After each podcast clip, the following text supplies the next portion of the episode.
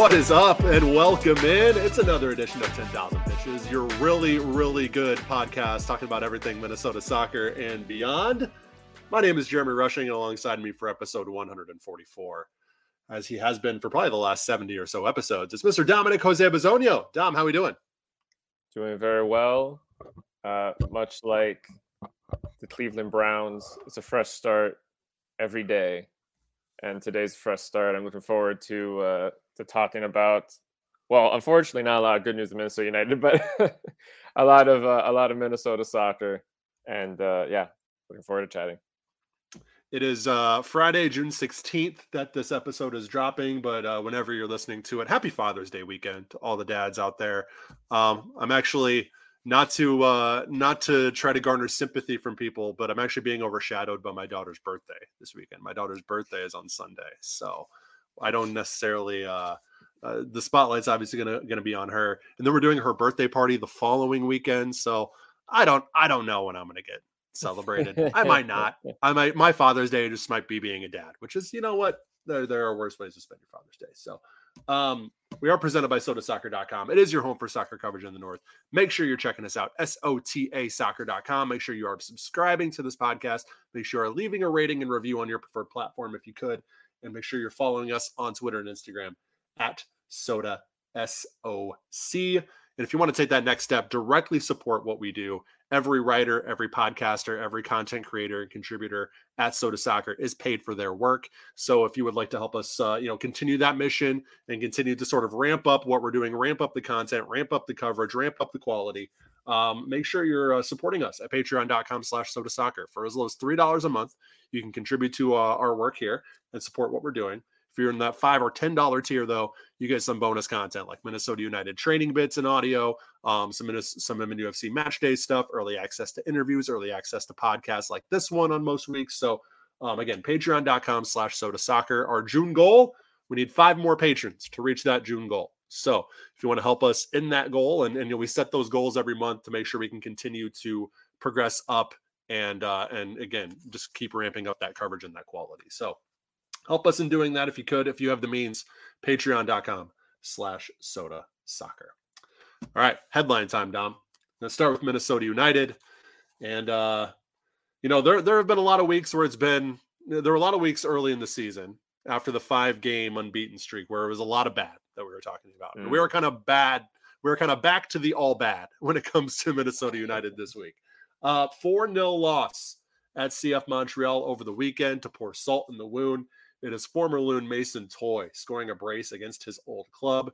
Not to mention his first two goals in nearly a full calendar year as well. Um, uh, he didn't celebrate the goals, so you know kudos to him on the class. But it's it's another it's another it's the second time this season, Dom, where mm-hmm. a former Minnesota United player has scored a brace on the Loons. Former Minnesota United striker, might I add, scores a brace on the Loons. Not to mention, this is on the same day that Minnesota sends Luis Amarilla officially to Mazatlan FC in Liga MX. Also on the same day, Mender Garcia gets subbed off after 45 minutes because uh, Adrian Heath was displeased with the performance that he put together in the first half. If there was ever a 45 a day that just encapsulated the striker situation for Minnesota United over the last five six years, it was Saturday. Yeah, yeah, very much was. There was an interesting. Uh, I think Wes Burdine was the one that that tweeted this interesting little stat that. Uh, oh gosh, I'm, I'm paraphrasing here, but it was something along the lines of like Minnesota uh, has 15 goals this season, and former Minnesota strikers um, have 11 goals this season between Correct. Ramirez, Toye, and uh, Kamara. Um, and you know, I mean, obviously that's one of those stats that you can like you can either find a lot of importance in or, or none at all. But uh, you know, it, it gets to the point just that there keeps being these uh, recurring question marks, I think, about the team's striker situation. Not necessarily the attack overall, but really just that frontman role and how to approach it, how to, uh, well, who to put there, how to coach them. Um, it, it just seems like it's always a question. And, and I think, you know, part of why that question is raised still is then you see guys leave and do well other places. Uh, not everybody, but uh, you certainly see some, and you know even you know Mason Toye's had a lot of injury problems uh, yeah. since leaving Minnesota. Um, you know whether the massive adjustment in team has anything to do with why that's ended up being such a problem. I don't know, but you know he's he's had a lot of those. That being said, when he does play, and especially when he plays more than 15 minutes as a substitute, um, he looks good. You know, he's got a lot, of, a lot of skill and a lot of quality on his day. Um, that obviously could be said about Kei Kamara and Christian Ramirez as well. So, uh, yeah, you know, it, it just it all kind of continues this weird relationship with that position. Um, of course, those conversations were very much in the air as well because of the the Teemu Pukki uh, rumors. Um, but yeah, it's a little, it's you know, happy for Mason Toye. By the way, he was a very likable player when he was here, and glad that he's you know getting back on his feet this season. Um, but it, it is frustrating to see that question mark just continue to kind of float above this team. So uh, here's how Toye got his first goal in the seventh minute. He uh, wins a tackle at midfield. Uh, I think Dotson sort of falls over, loses his footing. Couple loons almost run into each other, it seems, and take themselves out of the play. Um, so Toye's running towards goal, finds himself one v one with Dayne St. Clair, and he really I don't know if those this goes off of DJ Taylor's foot. I haven't watched this back close enough to see if this redirects off of Taylor's foot or if it's just a really really nice sort of chip, half chip, half shot finish from Toye. But uh, either way, right before DJ Taylor is able to recover and intervene, Toye gets the shot off. It's very well placed over DSC's head into the back of the net, and the hosts are on the board. Montreal adds another in the 13th, and then just after halftime, Toye secures his brace and further extends the Montreal lead, being in the right place at the right time to bury a point blank rebound effort. That made it 3 0. Montreal found another uh, in the last 10 15 minutes for 4 0 final. Um, obviously, not the result Minnesota United was looking for. Um, I asked, I started the press conference after the game asking Heath, how do you even begin to go about analyzing this match? And Heath had a pretty surprising response we might need to start putting the audio from these press conferences in the podcast instead of having just me read these responses. But um, he said he thought the team, and, and I'm actually going to give the full quote here if I can find it real quick. But one of the quotes he had, he said he said the team he thought the team outside of the conceded goals played quote unquote really really well. And here's the full quote from Heath. Quote, we've conceded poor goals, the first two especially, but in between that, we played really, really well. I know some people who watch the game might not think that, but that's the case. I actually think we've had better chances than they have tonight. End quote. They had chances, especially in the last 10, 15 minutes. Uh, yeah. You had Bongi with a shot that he shot with his right foot that went off of his left foot. Um, then you had, I mean, you had Mender Garcia with a point blank effort right before half.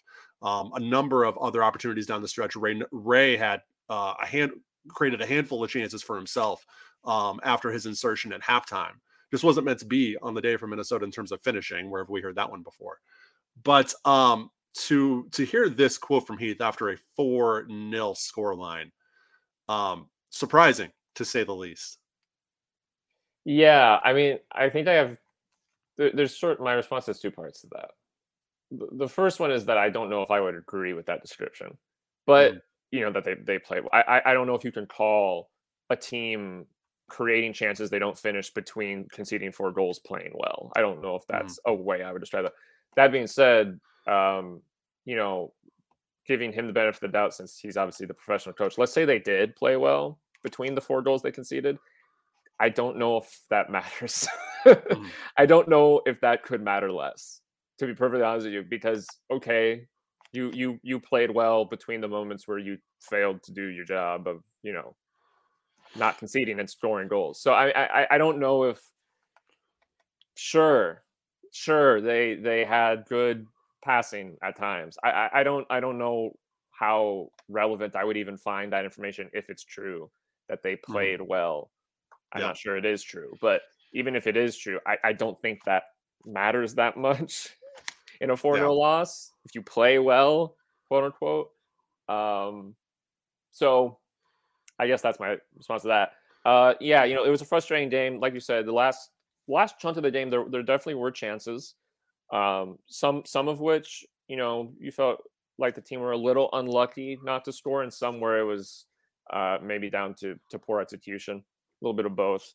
Uh, definitely felt like I mean Bongi definitely put a shift in and certainly did the the physical exertion to to score a goal, which is obviously didn't get the finishing in. But um, yeah, I mean, it it did not the game did not go the way I expected it to at all.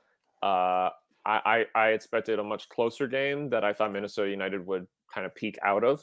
Uh, mm-hmm. Uh, this obviously was not that, uh, and you just you know lack of concentration, I guess, lack lack of attention in in key moments just allowed Montreal to really just do what they wanted um, throughout the game, particularly the first hour, um, and and and Minnesota paid the price for that. So.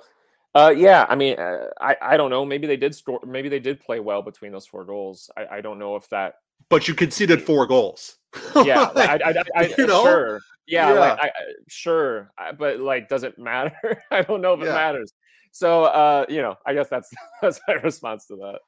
Uh, to and to to be fair, Will Trapp actually in training early this week had a similar had a similar response to the effort. I, I asked him, you know, I asked him specifically about Heath's comments. I was like, hey, you know, your coach said you thought you guys played really well outside of the goals.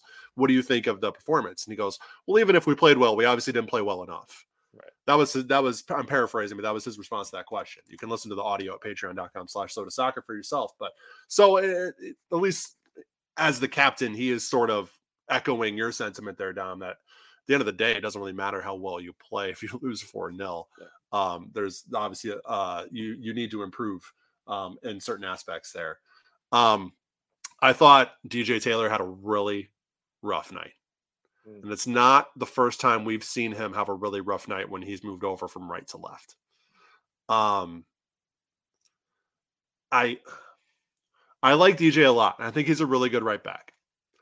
I just don't know if he's if he's flexible enough to be that sort of utility piece that you can really move over to the left and be confident in that he can give you the shift defensively provided to keep to to to at some level even just make up enough of what you're going to lose with your natural left back there whether that's Kemar Lawrence whether that's Bakaye Dibassy when he comes back whether that's whoever they bring in in the transfer window. Adrian he said they're looking to bring in a new left back in July, whether that's through free agency or uh, through a transfer um, to give some support for Lawrence. Doesn't sound like it's going to be somebody who starts over Lawrence or Dibassy, but somebody who who can provide a little bit of support there. Um, there are rumors that maybe it'll be a sort of a, a type signing. Um, that with Dibassy's reintegration into the team, that a three back or five back, however you want to say it, might actually be how this team might move forward um, with their with their tactics at that point. But um, yeah, I, that was the, the, the two big things to me. Uh, DJ had a rough night once again on the left, and then I thought just the the finishing once again. It, it's it, it can't be it can't be a coincidence at this point. It can't just be uh, shucks, you know, we created the chances, but they just weren't there. It, it's there's there's something there's something to that now. There's something missing. There's, I mean, you look at the expected goals versus expected goals on target stats here. I have those in my piece at sotasoccer.com. Um, so that uh, Montreal had a narrow XG advantage, 1.51 to 1.17, according to FotMob. And those numbers are going to vary depending on which source you look at. Um, but the expected goals on target, which actually shows the quality of shot placement when putting a shot on target, Montreal 2.7, Minnesota 0.25. They're just not good enough at shooting. Like, uh, really, it seems like that's what it comes down to. They're just not great at picking the right spots when getting those chances and putting the ball on net. It just, to me, when I look at that stat and I look at just what I have seen over the first part of the season, that is that is what's been holding the team back. That's what's holding them back from getting wins instead of draws at home. Um, obviously, four 0 you were you weren't really going to stop Montreal no matter how much you finished on on Saturday. It's not like you were going to win that five four. Um, but like you look at and so that's another reason why I don't think we need to take much stock in this Montreal results either. Um, in terms of the the defensive aspect of it, in terms of oh this this defense is shot. They gave up four goals we need to upgrade everywhere along the back mm. six. I don't necessarily think that's the case. But when you look at overall, when we kind of look, take like a little mid-season look, a little retrospective of the first half of the season, there's been one glaring issue It has been finishing the chances that they have worked so hard to create. And when I see this XG on target difference in a game where the XG was actually relatively close, that shows me between that and what I've actually seen with my two eyes, they need guys who can who can finish. Who can and I don't know if that's a coaching thing, a training thing. They're not working hard enough on that. They're not, they're not I, I don't I don't know. Because we're not privy, even when we go to training, we're not privy to that kind of access in terms of being able to watch what they're prioritizing and what they aren't in terms of drills, in terms of when they're scrimmaging, whatever. I'm kind of rambling here, but it's it's just that's that's staggering to me. Yeah. How you can be almost a goal and a half xG on target below your total xG for the game when your when your opponent their xG on target is almost a goal and a half better than their actual expected goals. That's just staggering.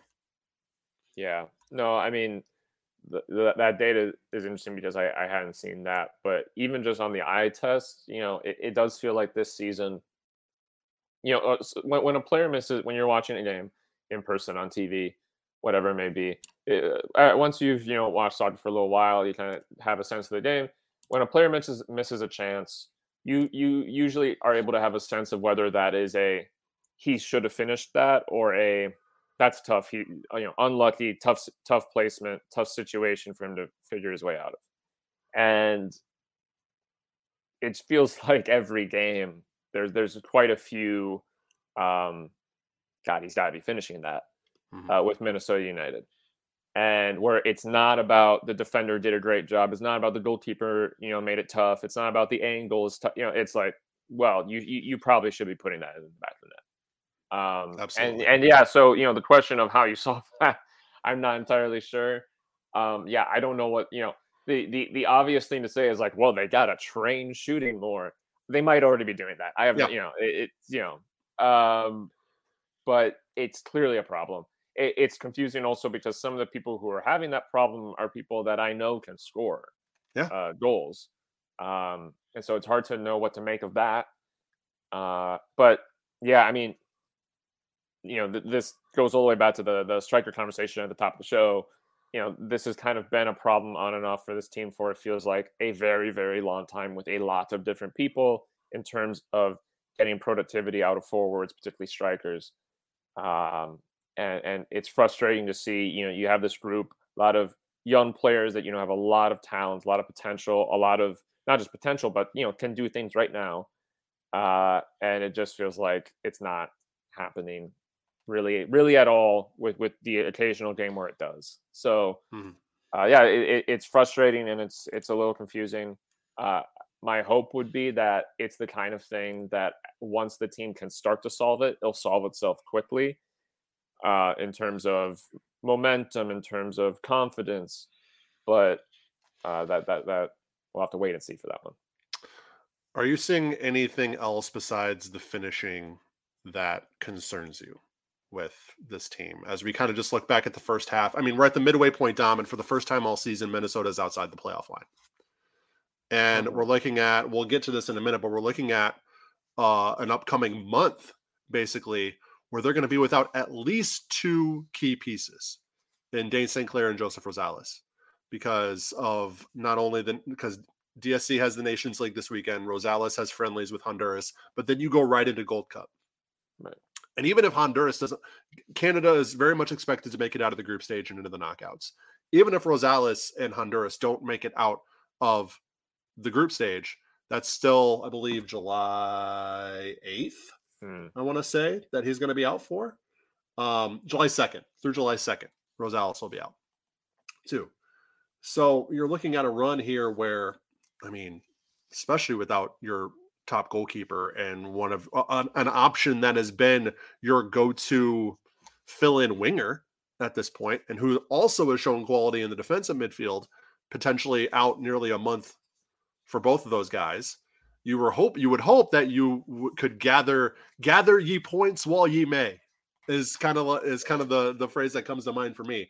And obviously that 4 0 loss they weren't able to do that. You're outside of the playoff line, and you're potentially out with two impact pieces for the better part of the next month, um, which could be anywhere from two to five games for Minnesota. That doesn't spell optimism for me, uh, but we've kind of touched on what we both agree is the main issue. Do you see anything else as, as glaring for Minnesota right now?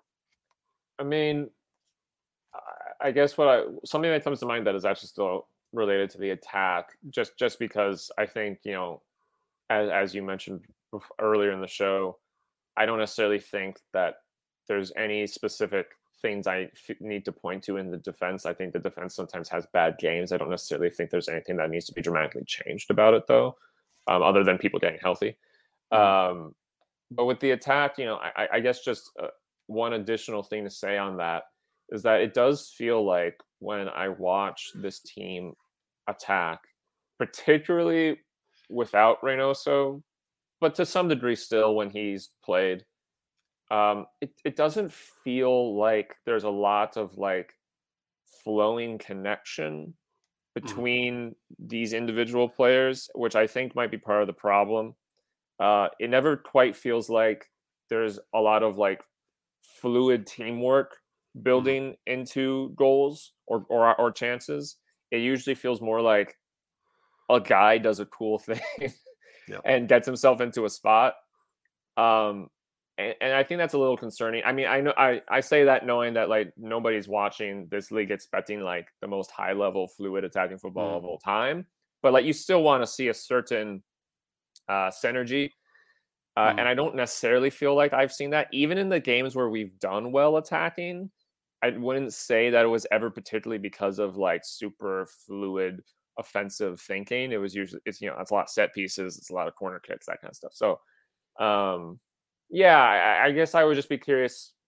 You know, where is there room to grow there? How much would it solve that by having Reynoso play full games? Mm-hmm. Um, you know, is it a problem that it requires him to be there to see more of that? You know, I, I think that's that's a question mark that I have. Is just like, can, you know, is is it reasonable for this team to expect more visible synergy between its attackers than it currently has right now within this season?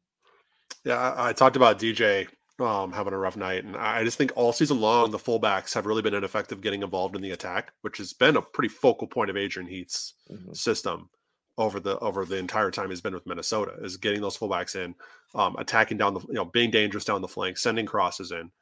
Um, they haven't been doing that, and even when they have, the crosses either are, you know, to be blunt, terrible, or there's nobody in the box to receive them.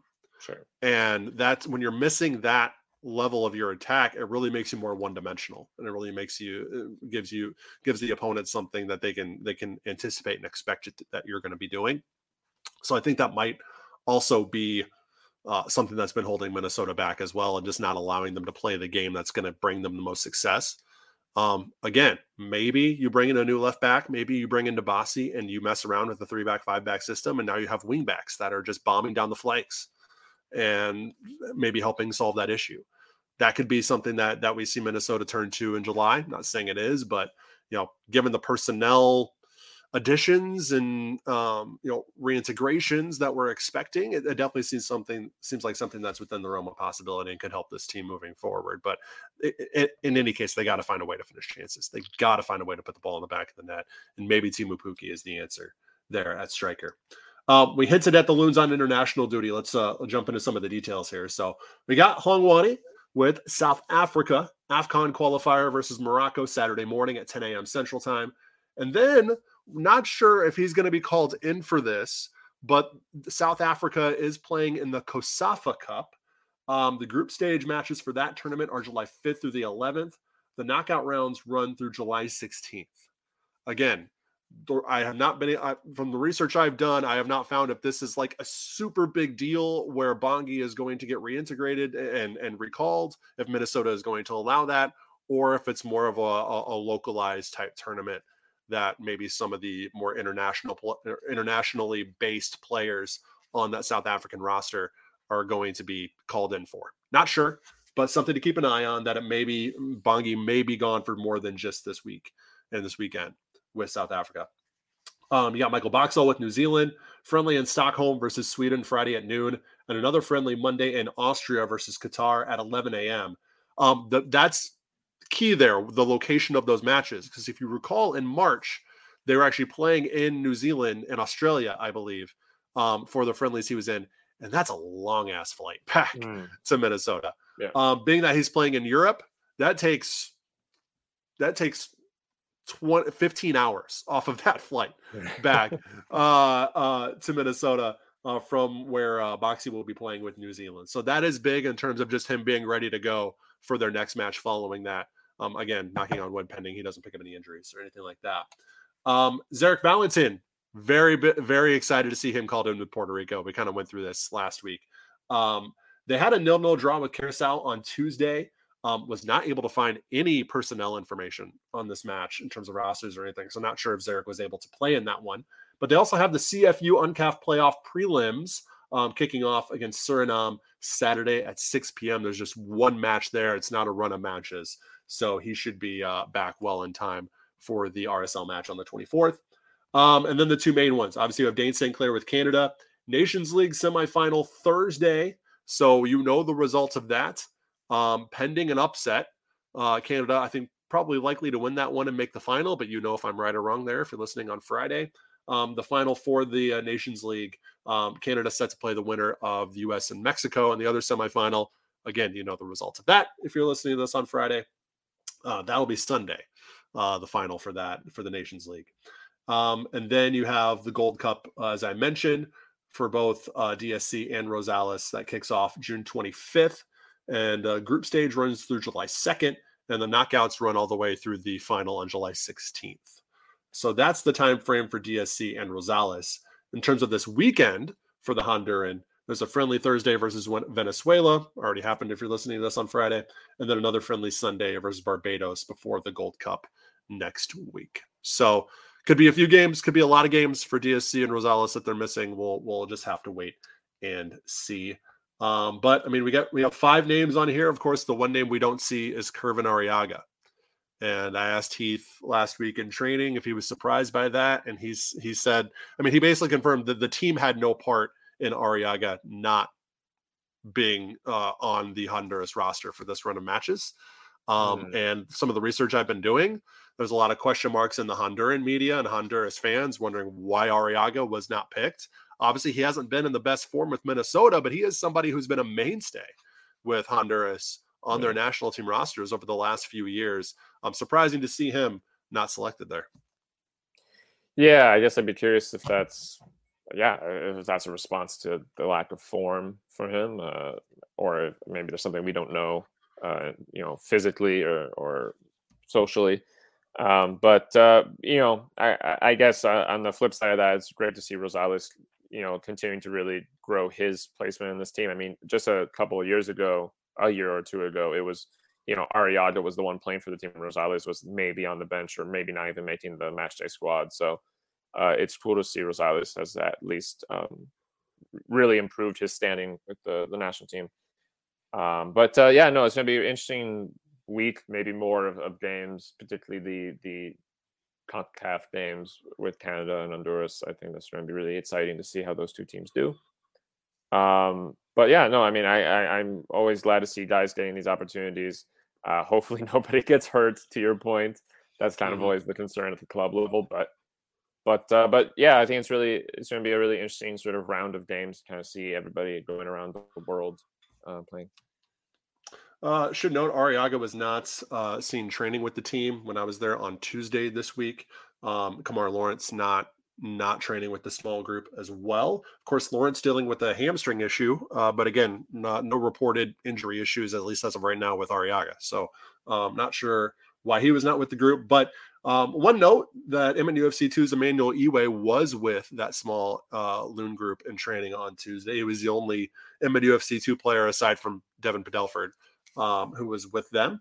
Um, should note also that Iwe was obviously called up against Montreal. He saw a good amount of playing time at the end of the match, um, but there are no more short-term loan agreement options available from Minnesota to call up Iwe for the remainder of the season. They have used all four of those. Evidently, you're allotted four. Uh, Minnesota has used all four of those. For some reason, the U.S. Open Cup counts, even though it's not an MLS sanctioned mm. tournament. So that's weird. But um, so that means in order for Iwe to play any more with the first team, at least this season, they would have to sign him to a first team contract in order to be able to do that. So we will see. Not sure how likely or unlikely that is moving forward. Um, I'm not sure the team would sign him to a first team deal just because they find themselves in a personnel bind uh, late in the season. That's a pretty big commitment to be making for like a short term uh, yeah. solution. So we will see. But I mean, like he is somebody uh, aside from Padelford, who is obviously a homegrown and um, is on a first team deal through that. You know, they they obviously see a lot of value and a lot of potential in Iwe to have used all four of their short term loan agreements on him halfway through the season. There, there's not there's not nothing to that, right? There's there's definitely something that they see in Iwe as being able to compete at this level, at least at some level, to be using those on him. Oh, absolutely. And I mean, I, I would completely agree with that assessment. I think that Emmanuel Iwe has the ability to to reach a really high level. Whether or not he's, you know, quite there yet, I mean, you know, he's he's still on that on that adventure. But um it's it's been fun to see him be involved with the first team as much as he has been. I didn't necessarily mm-hmm. expect that this season. Um and, and so that's been great. Yeah, it's gonna be interesting to see. I mean, yeah, I, it might be it might be rash to to start throwing those around at people just because of uh, uh, just because you're you're down some people for you know a couple weeks, but uh, it would be interesting if at the very least this signifies that in the near future we will see some sort of long term option for him, uh, the mm-hmm. first team. But uh, but yeah, I mean at, at the very least, just great great to see that he's sticking around the first team, getting that experience. Certainly deserves those those shots that he's been getting. So that's great for him. I mean, anytime I see him, I, I, either say this in my mind or I say this to him out loud. I'm like, I was watching you play at St. Louis Park High School two years ago, like yeah. with Joy of the People, and now you're here yeah. playing, uh, you know, training and, and, and playing uh, at the MLS level. That's, that's, that's again just a really cool thing and one of those one of those moments where if you're somebody who follows the underbelly, the lower league, the amateur soccer scene here in Minnesota, um, a lot of satisfaction comes from seeing a guy like Iwe um, hit that hit that point in his career. So again, we'll have to see what more is in store for him moving forward. Uh, we have some MNUFC 2 to get to, a lot of lower leagues still on the show, so stick around. But first, we're going to shout out our friends at Golaco Kits, G O L A C O kits.com. Use code LOONS there and you will get 15% off your order. You might think, Jeremy, 15% of what? Um, unique vintage jerseys. That's what. Go to golacokits.com right now. I tell you guys to do this all the time, but I'm actually going to go to golacokits.com right now. And I'm going to search for Everton. Because Everton's my Everton's my team. There are six things that pop up when you search Everton at golacokits.com you can get an Ever an Everton toy, like a little like toy doll thing. Or you can get four different jerseys. They have their 2021-22 away jersey, a 2010-2011 training top, a 2019-2020 home jersey, or a 2021-22 home jersey. And the highest price I am seeing for any of these is $59.99. Unique vintage jerseys. Search any team you want, your favorite Premier League team, La Liga, Serie A, France, uh, Bundesliga, uh, MLS, doesn't matter. Uh, they have you covered at golacokits.com, G O L A C O kits.com. Then when you use code LOONS at checkout, you will get 15% off your order. I just searched Minnesota United and I see a 2019-2020 Minnesota United home jersey. That is the uh, the drift kit. And then uh, I also see a 2019 travel polo, which looks really cool. So again, that just proves any team you search for, any team you want, um, they have some stuff there for you at golacokits.com. A lot of national team stuff there too. Uh, Dom bought himself a Venezuelan national team hat uh, recently. You search U.S. men's, you search U.S. USA, U.S. national team, you'll find a ton of stuff there as well. So just go there, browse, have some fun doing it. GolacoKits.com, G O L A C O kits.com. And again, code LOONS, L O O N S, gets you 50% off your entire order every time you shop at Golaco Kits. Big thanks to Golaco Kits for supporting our work here on the 10,000 Pitches podcast and at sotasoccer.com. All right, MNUFC 2. Um, been a rough couple weeks for the Doubloons, not going to lie. Uh, and that continued Sunday, 4 to 1 loss to Dynamo 2. Uh, was Rory O'Driscoll's second goal of the season, being the lone bright spot for the twos there. But with the loss, Minnesota now falls to 10th in the Western Conference. It's the second match in a row in which they have given up four goals. Um, and next up, they take on Whitecaps 2 at the NSC on Sunday, Father's Day, at 6 p.m. Um, we've we've we've seen a lot of positives from this team so far that we have discussed at length. Um, obviously, Diogo Pacheco has kind of had an emerging season. Um, he's fallen off a little bit over the last two weeks or so. Um, even last week with the 4 to 2 loss to Timbers 2, we got to talk a little bit about Cameron Lacey and him getting his first two goals. Um, but it just doesn't seem to be clicking right now on the on just from a from a personnel and from a from a lineup standpoint from MNUFC two, especially defensively. Um, seeing uh, quite a few breakdowns there. Maybe that has to do with a guy like Padelford not being um, not being there. Maybe you know makes that kind of impact on the MNUFC two back line. But in in any case, it's just been been a bit of a rough go of it for the Doubloons over the last few weeks. Yeah, yeah, you can imagine that you know losing some of these guys to the first team probably does have an effect. Uh, you know that doesn't necessarily like fully explain the the issue, but it probably does have an effect. Uh, yeah, I mean, couple couple rough losses recently, a lot of goals being conceded. Um, I, I I guess I'm curious to see. You know, there's a fair bit of season left. If we can see a dramatic sort of improvement from the team, just you know, in, in, the sense that sometimes with this age group, it can be hard to, to dramatically change um, where a team's at. Uh, but uh, yeah, I mean, I don't know. It, it's it's unfortunate that they're losing these games. I, I still think that the main goal is largely being achieved in terms of development, which is the good part. Um, as you see with Padelford and um, Iwe with the first team, but yeah, it's a it's a tough stretch. It's a tough stretch. Uh, I know there's also going to be some guys pretty soon that are not going to be involved. Uh, academy guys who are not going to be involved because they're going to college soon. yep. Um. So you know the that transition happening in the in the so, but we'll we'll have to see how, how the twos manage that. How Cameron Knowles ma- manages that. Um. And at the very least, I, I'm still really happy to see a lot, a lot of particularly local guys like O'Driscoll uh, getting the opportunity to play at this level. I think there's still a lot of a lot of positives in that.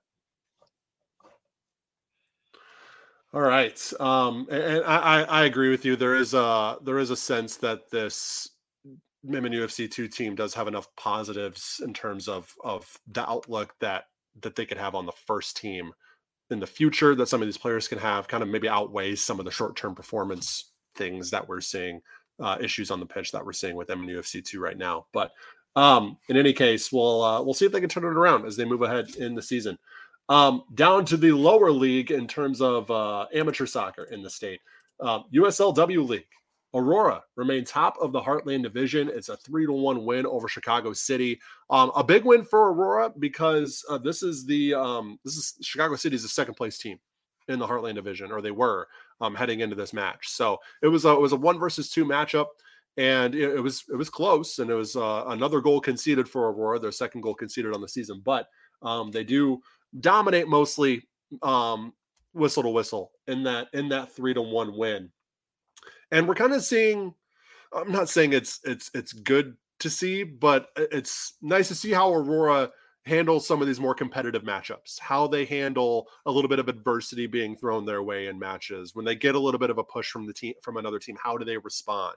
When they're just not able to seamlessly cut through a team's defense and kind of get the shots on goal that they want every single time down how do they respond in, the, in those moments because these are the type of matches that this team is going to be playing in come playoff time against some of these better teams around the, the nation in the W League. And so it's important to see how this team responds in those moments in the regular season. Chicago City is a really good team. I watched some of this match and um, they were able to do things to Aurora that I hadn't seen done to Aurora up up until this point of the season in terms of both uh, defensively and in their attack too. So, uh, but Aurora responded very well. They held their ground. They stayed mentally focused in the game, and uh, I thought all in all, um, a, a, result and a performance that Nicole Lukic and, and co should be happy with. Yeah, absolutely. Uh, you know, I think you, you mentioned that you know Chicago City was uh, in second place for this game. I think this is one of those kind of big results, kind of like last year. There were some big results against Green Bay Glory, uh, where you know Aurora does have some some real tension, some real tests in the regular season that they have to uh, get over. Uh, mm. And and so yeah, I mean they they absolutely did. You know, Chicago City big, big win. Um, and yeah, it, it is good to see. Uh, we I think we talked last week just about that like the idea of complacency because uh, um, there there was some on the the play against uh, I think it was the Dutch Lions game, and uh, you know it, it's good to see the team meeting these kinds of challenges and handling them well. That's the kind of result that tells you complacency isn't going to be so much of a problem, especially against the the the better teams, like you said. So, yeah, encouraging signs for them. I mean, in what's been a, a, a near perfect season, um, it's going to be interesting to see, you know, who can can get something off of them still with the what remains of the regular season. Doesn't seem like it's going to be too many people. Um, but uh, but an exciting charge towards the playoffs nonetheless. And uh, an interesting move from Nicole Lukic uh, in this one. She started defender Kenzie Langdock in the midfield. Um, first time that she's played that role this season. And in the 20th minute, Langdock scores the opening goal of the match after uh, Abby Ostrom serves the ball into the 18 yard box off a free kick. Uh, pass bounced around a little bit before Langdock was able to finish it off. Um, Langdock, with three goals, uh, Langdock leads Aurora in all-time goals scored against Chicago City. So she has scored the most goals against that team specifically. Uh, but just it was a, it was a fast start. Uh, Mariah Wynn and Maya Hansen combine, uh, and Wynn uh, puts the ball in the back of the net, two 0 and then before half, um, it's uh, Cat Rapp forcing Chicago City's goalkeeper to cut down the angle, um, freeing up Hannah Adler for the third goal and now she's tied with Maya Hanson for first on the team with six goals on the season is uh, is Adler. So um, just uh, uh, a really fast start for this Aurora team in the first half, scoring all three goals. Actually, all four goals in this match came in the first 45 minutes. Um, second half was real stout defensive effort by both teams, but it ends up with that that three to one Aurora win. Moving on, on to USL League Two now, it's Rochester FC dominating Minneapolis City at Edor Nelson uh, five one win for the for the team down south uh, to make it ten points in six games. Um, you know, Dom, we've been talking about Minneapolis City struggles a little bit. We've been talking about how you know impressive at times Rochester has been. Um, an, another lopsided result going uh, going against Minneapolis City at home, um, and, and another result where they can't keep the other team off the board uh, and and keep the other team from putting up a crooked number, uh, especially especially at home. Uh, it has to be frustrating to say the least for Carl Craig and the and the, and the organization there. Yeah, yeah, it's uh, it's been a a tough run, and and it, you know it, has been interesting to see uh, Craig and Minneapolis City, you know, in his first year, how you compare those to some of the other first years that are in the uh, the division uh, this this season. Uh, obviously, Rochester uh, sort of showing up uh, with with their sort of improved start, uh, 2023 and, and the USL League Two. So, um, yeah, you know, it's it, it's one of those things um, where it it feels like this Minneapolis City team isn't that far from getting it right. Uh, I think the, the the margins margin of error in a lot of their results ha- has been a lot closer than some of the big losses score line would suggest. Um, but you know, that's kind of how this game can be. It can be very punishing. Um, I, I'm interested to see if some of the sort of younger guys, you know, I, I noticed that there's some of the younger guys from last year that aren't really playing as much this year. Zach Zusi comes to mind as an example. I'm curious if they can maybe come into this group and have an impact. He has like 18 minutes this season, um, whereas last season he played like seven games. So uh, it'll be interesting to see how, how that changes with the team. But uh, yeah, you know, really impressive to start from Rochester. They got like 10 points from six games now. That's that's that's a wonderful start for them. Um, a lot of good results uh, on the road as well. So uh, yeah, great for Rochester. All right, Dom. Uh, Dom just dropped out for a second, but uh, as he was mentioning, it's been a rough go of it in the early going for Minneapolis City in their second year in USL League Two. Um, but Rochester has been pretty good. Uh, St. Croix uh, fallen off a little bit. They lose both of their Canadian games against um, FC Manitoba, Toba, excuse me, and Thunder Bay. So they now sit fifth place in the conference um, of seven teams as of recording. Moving on, though, to the NPSL, one team that is not struggling, one team that has not fallen off at all, at least in league play, is Duluth FC. My goodness.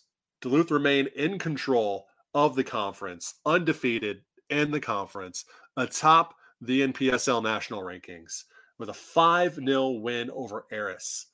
Um, Fusion and Med City are tied for second. Dakota have a game in hand. That seeding is going to be big uh, moving forward. But there is an 11 point gap between Duluth FC now and second place in the NPSL North. Now it's Fusion, Med City, and Joy the People, uh, excuse me, Joy Athletic, uh, kind of fighting for playoff seeding at this point.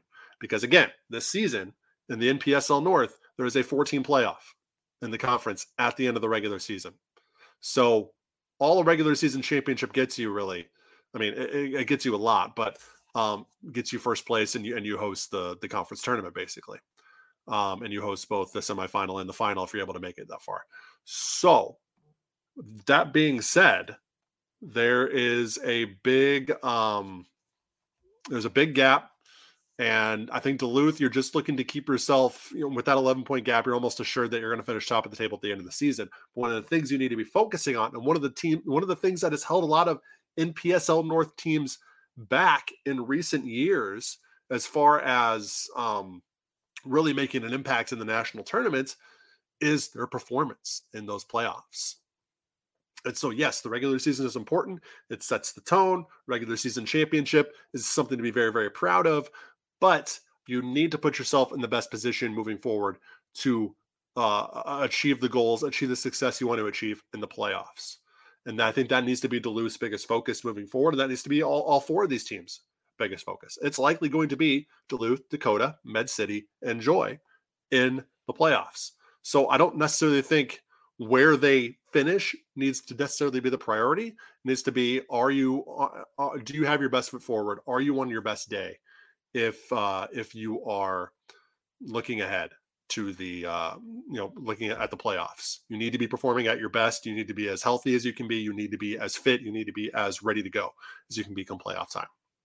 But man, this has been really impressive so far from Duluth. Um, they're scoring a lot of goals. They're not giving up very many, and uh, there is a reason they're the top of the national rankings in the NPSL. Um, elsewhere, Sioux Falls gets their first point of the season. It's a three-three draw with the Twin Stars. So that's kind of what's happening mid-bottom table there in the NPSL North. Just got a text from Dominic. He's going to restart his computer. Hopefully, he's able to join us for the end of the show uh, when he gets in here. Uh, but moving on to the WPSL, Minnesota Thunder moving into first place in the conference. Uh, they are tied on points with FC Manitou for first, but they have played two extra games. Um, and then Salvo and Sioux Falls City are tied for first place uh, about halfway excuse me, tied for third place, I believe, halfway through the season. So there's a typo here in the notes. I believe it's Salvo and Sioux Falls are tied for third about halfway through the season there in the WPSL. Again, that WPSL season, it, it goes away just as fast as it gets here. Uh, it really is that 100 meter dash sprint uh, through the summer schedule there. But uh, Minnesota Thunder and FC Manitou seem to be the, the two teams that people are, are striving to beat. Uh, UPSL Midwest West, Minneapolis City beat Superior 2 1, and St. Croix beat Twin City 4 3 to maintain the top four of Minneapolis City in first, St. Croix in second, Vlora in third, and Superior F City, or excuse me, Superior City FC in fourth. And it is it's a four horse race between all, all those teams. All those teams have a legitimate shot of coming away with that that regular season championship and and hosting that that conference tournament at the end of the year. So um, will be interesting to see how that shakes out. But um, all four of those teams have a legitimate claim at it. All four of those teams, I could very much see any one of them being uh, being at the top of things when all is said and done. The UPSL Midwest West. All right, that is it for lower league talk.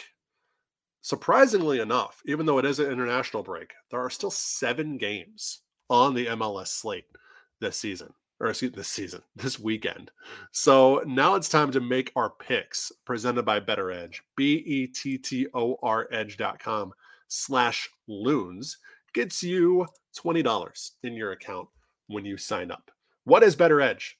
Bettor Edge is revolutionizing the social sports betting scene. They are Minneapolis based and they're a company that says, hey, the days of, hey, I'll bet you 20 bucks that that Minnesota, you know, that that Canada is going to beat Panama in the uh, semifinals of the of the Gold Cup, or excuse me, of the Nations League.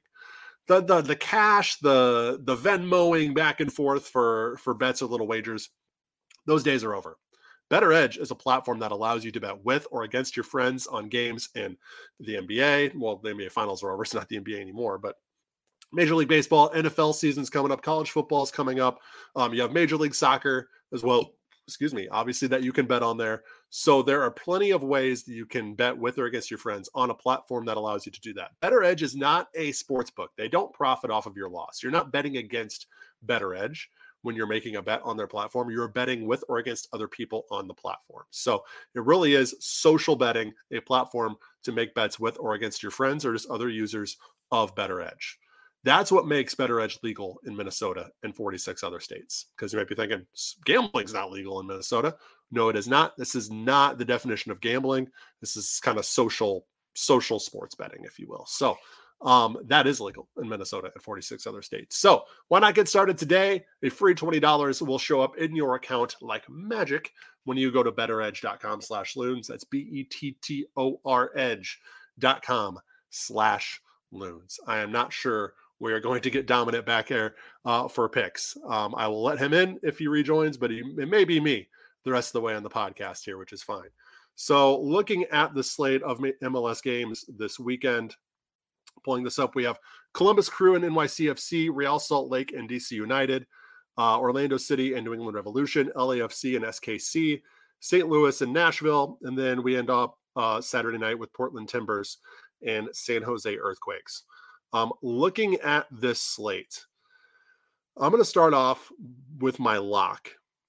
And my lock would be NYCFC at home. They're playing, hello, Dom. Uh, NYCFC playing in the baseball stadium. Just uh, other teams seem to have a big issue playing on that smaller pitch. So NYCFC is my lock for this weekend in MLS play. And looking at the upset options here, um, LAFC is a minor uh, underdog on the road at Sporting Kansas City. I know SKC has actually been on a tear over the last few months. They're actually above the playoff line in the Western Conference right now, but LAFC hard to pick against them, uh, especially with with CCL and, and other things kind of out of the way. Um, so I'm going to go better. I'm going to go LAFC um, over SKC as my upset. Dom, welcome back to the show. I've teleported back to reality. So, real quick, we'll rewind a little bit here. I went okay. through the lower league slate while you were gone. Um, talked about Duluth really being in control of the NPSL North. Um, and kind of one of the one of the things I, I mentioned, and I want to curious how you feel about this. I think these four teams that we see uh, kind of above that playoff line, if, if you will, in the NPSL North, Duluth, Dakota, uh, Med City, and Joy.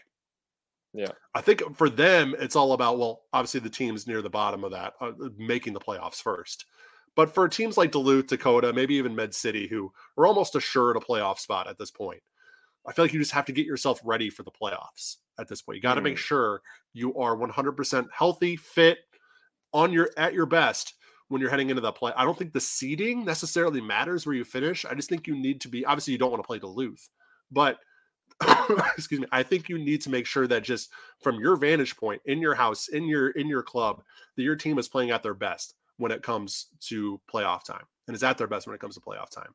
And that's specifically for Duluth too, because that's the one thing that has held a lot of these NPSL North teams back when they have made the regional playoffs or even at points the national playoffs. I mean, how many years in a row have we seen at one point an NPSL North team at the top of the national rankings in the right. in the NPSL?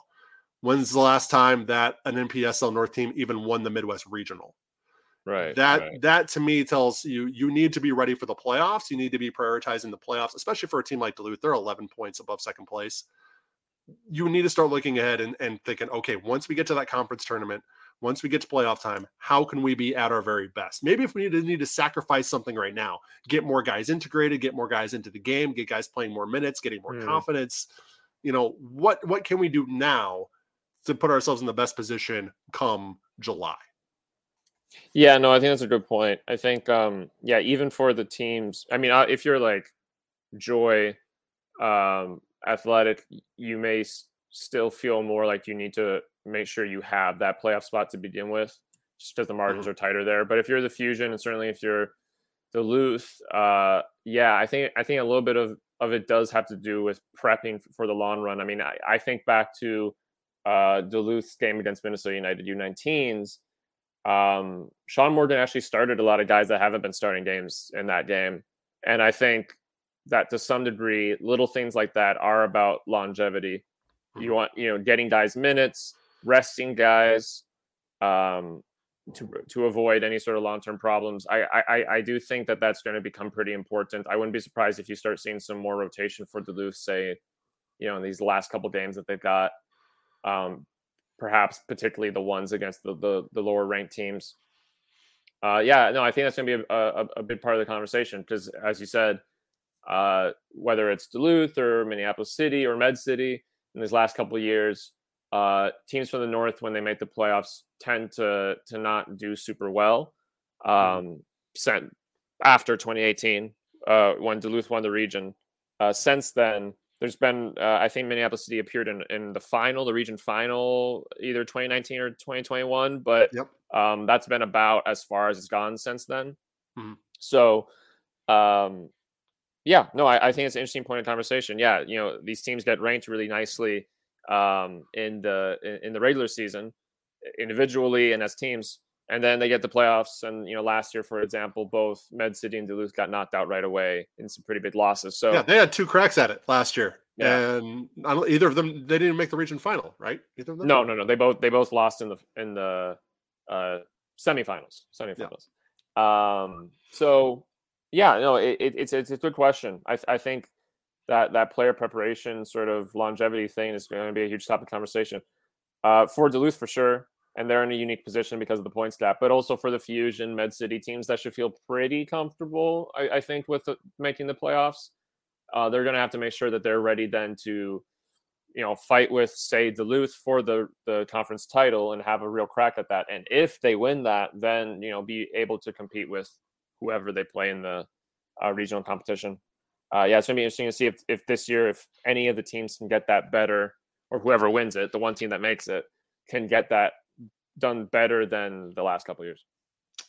And then the UPSL here, Dom. I mean, it's, it's it really is that four horse race, right? I mean, any yeah. four of these teams would have a legitimate shot and a claim to finish at the top of the table at the end of the year. Minneapolis City um, mentioned the two one result over Superior, really well played match there uh, St. Croix edging Twin City 4 3. Where, side note, Twin City has actually been very competitive. They haven't gotten yeah. necessarily the results I think they would want, but they've been, they have not really been blown out maybe in more than one or two matches uh, yeah. this season in their first year. So that's yeah, been, been impressive. Very surprising.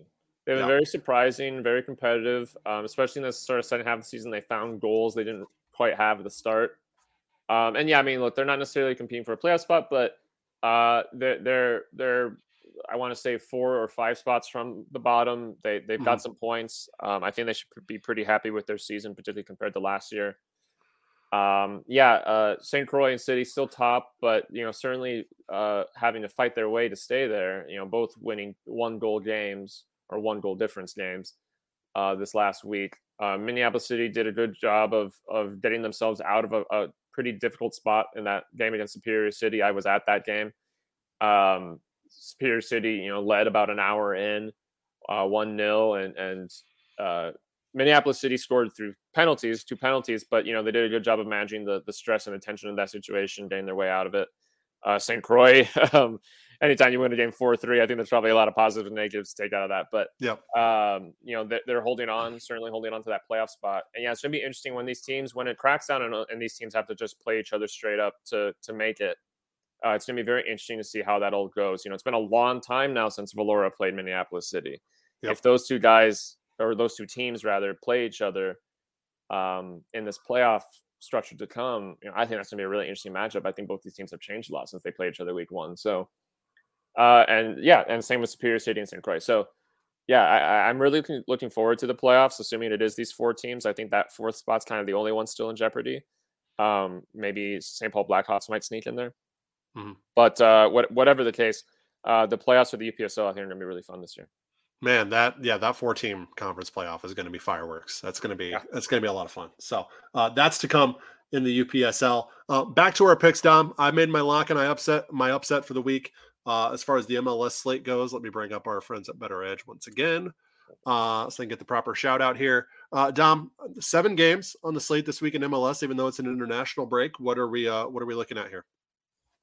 Uh, you know, I'm very curious to see uh this Portland San Jose game actually. Mm-hmm. Um, so those are two teams that are having sort of up and down seasons. Uh, San Jose is on a little better run recently than Portland, but they're both kind of sometimes good, sometimes bad. A little bit of this, a little bit of that. Uh, Portland a little closer to the playoff line than San Jose. San Jose's got like a six point gap there, but uh, those two teams, the games in San Jose.